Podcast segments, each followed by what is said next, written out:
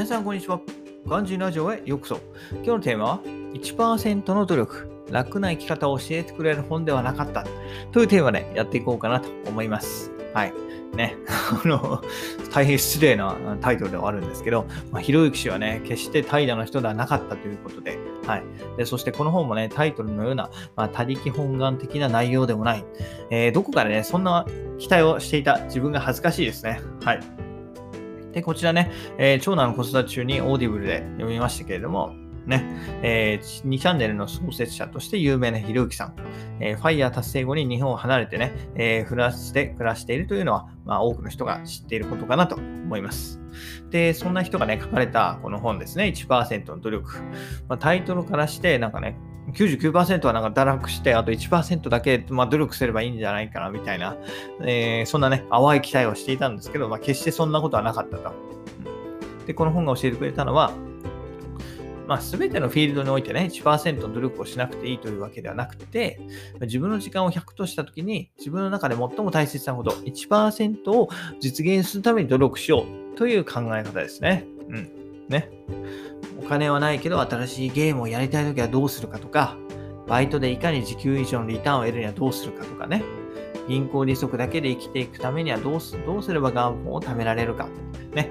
えー、そういうね、本当にえー、小さな願望から大きな願望まであると思うんですけど、そんな誰しもがね、一度は考えたであろう疑問に対して、ね、えどうやったら実現すればいいか、どうやったら最低の努力、最小限か、最小限の努力で実現できるのかっていうところですね。はい。うん。そこがね、はい。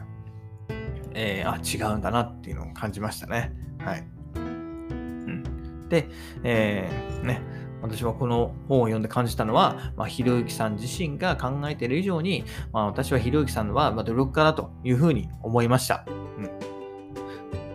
そして、まあ、その努力はね、目の前の問題を解決するために、本当に最適解だったんだなっていうことですよね。はい。うん。だから私はこの本で思ったのは、やっぱり努力の方向が少しずれてたんじゃないかなっていうふうに思いましたね。はい。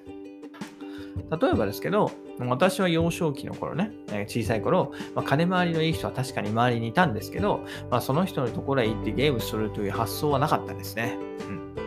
うん、ゲームは大好きだったんだけど、まあ、なんとなくそれはダメだなと、勝手に線を引いてましたね。はい。で、またね、高専時代にま、起業するなど考えてもしなかったですしね。はい。お金がなければバイトする。それしか解決方法は見つけられませんでした。ね。えー、週末は朝から晩までバイトをして、平日は、えー、友達と遊ぶと。うん。ね。ひたすら遊ぶっていう感じでしたね。はい。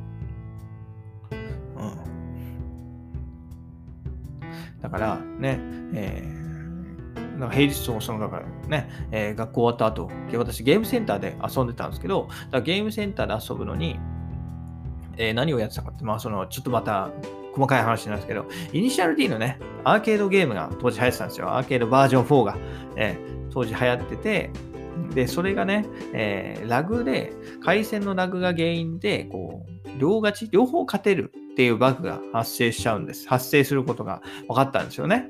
うん。で、その価値を得るためにはどうすればいいとかね。うん。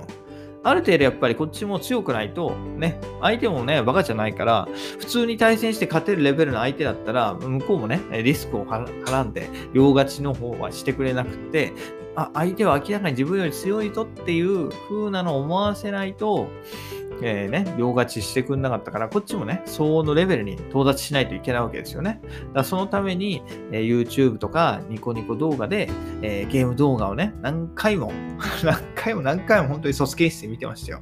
えそのね、研究をしていました。だから、その私はあくまで見る側だったんですよね。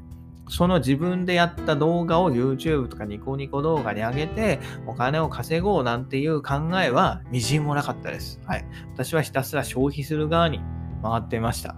はい。ただね、このひろゆきさんが言うように、だったら自分だったらどうするか？自分でですね、その技を思いついたんだったらそれをみんなに教えてあげる。で、それでお金をもらうみたいな、うん、そういう風な発想が必要なんだなという風に思いました。うん。で、えー、この本でね、最後にひろゆき氏が言うんですけど、まあ、日本は衰退国家であること、うん、で、利息だけでね、生活できるっていうね、その生活スタイルを知って、その、それを達成するためにどうすればいいかを考え、ひたすら実践すると。うん。それが大事なんだなっていうふうに、えー、思いました。ね。ね。同じ1%の努力ね、例えばね、本当にゲームをやるんじゃなくて、えゲームをやることに1%、私の1%のね、1%しかない努力を注ぐんじゃなくて、ゲームをね、ゲームをしたい、ね、一日ゲームをしたいんだったら、じゃあどうすればいいかっていうところを考えるわけですよね。はい。それが重要なんだなと思いました。はい。で、これからの人生で私がそれにね、注ぐものは、まあ、副業と株式投資かなと思います。まあ、株式投資はそんなにね、えー、努力はしない。ただ、機械的に買っていくだけなんで、あと副業ですね。副業、はい。副業を毎日継続して、早くね、リタイアできるようになることが、えー、私にとっての努力の方向なんだなと、この本に、えー、気づかさせてもらいました。はい。ということでね、今日は1%の努力ですね。ひろゆきさんが書いた1%の努力という本について、えー、私が思ったことをお話しさせていただきました。それではまた明日、バイバイ !Have a nice day!